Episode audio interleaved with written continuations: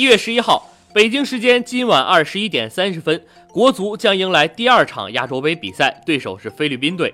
只要球队在这场比赛中获得胜利，就将提前出线。所以大家的目标也很明确，务必拿到三分。球队在这场比赛或将采取四三三阵型，吴磊、郜林和于汉超有望搭档担任前锋。过去几天训练，国足一直在演练同菲律宾队的阵容。和之前一场比赛比较复杂的阵型、战术打法相比，国足这场比赛可能会踢得相对简单一些，阵容也很可能会变成四三三。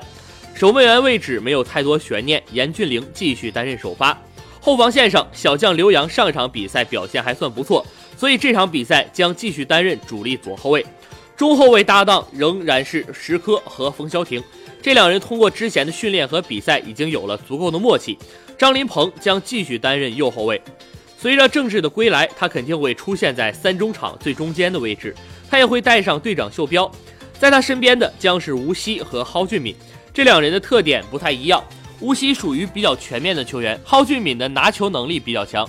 上一场比赛下半场替补登场，帮助中国队控制住了场面。他也是球队取得胜利的关键球员之一。前锋线上，吴磊虽然之前受伤了，但这场比赛持续首发的可能性还是比较大的。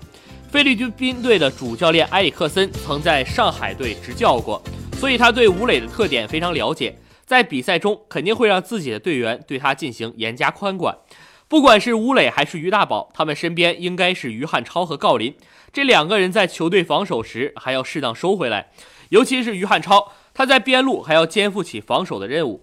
四三三的阵型对于国足队员来说还是比较熟悉的，球队也希望能够在比赛中发挥出自己的特点，争取战胜对手，提前一轮获得小组出线权。中国队本场比赛将继续身穿红色球衣，希望能够带来好运。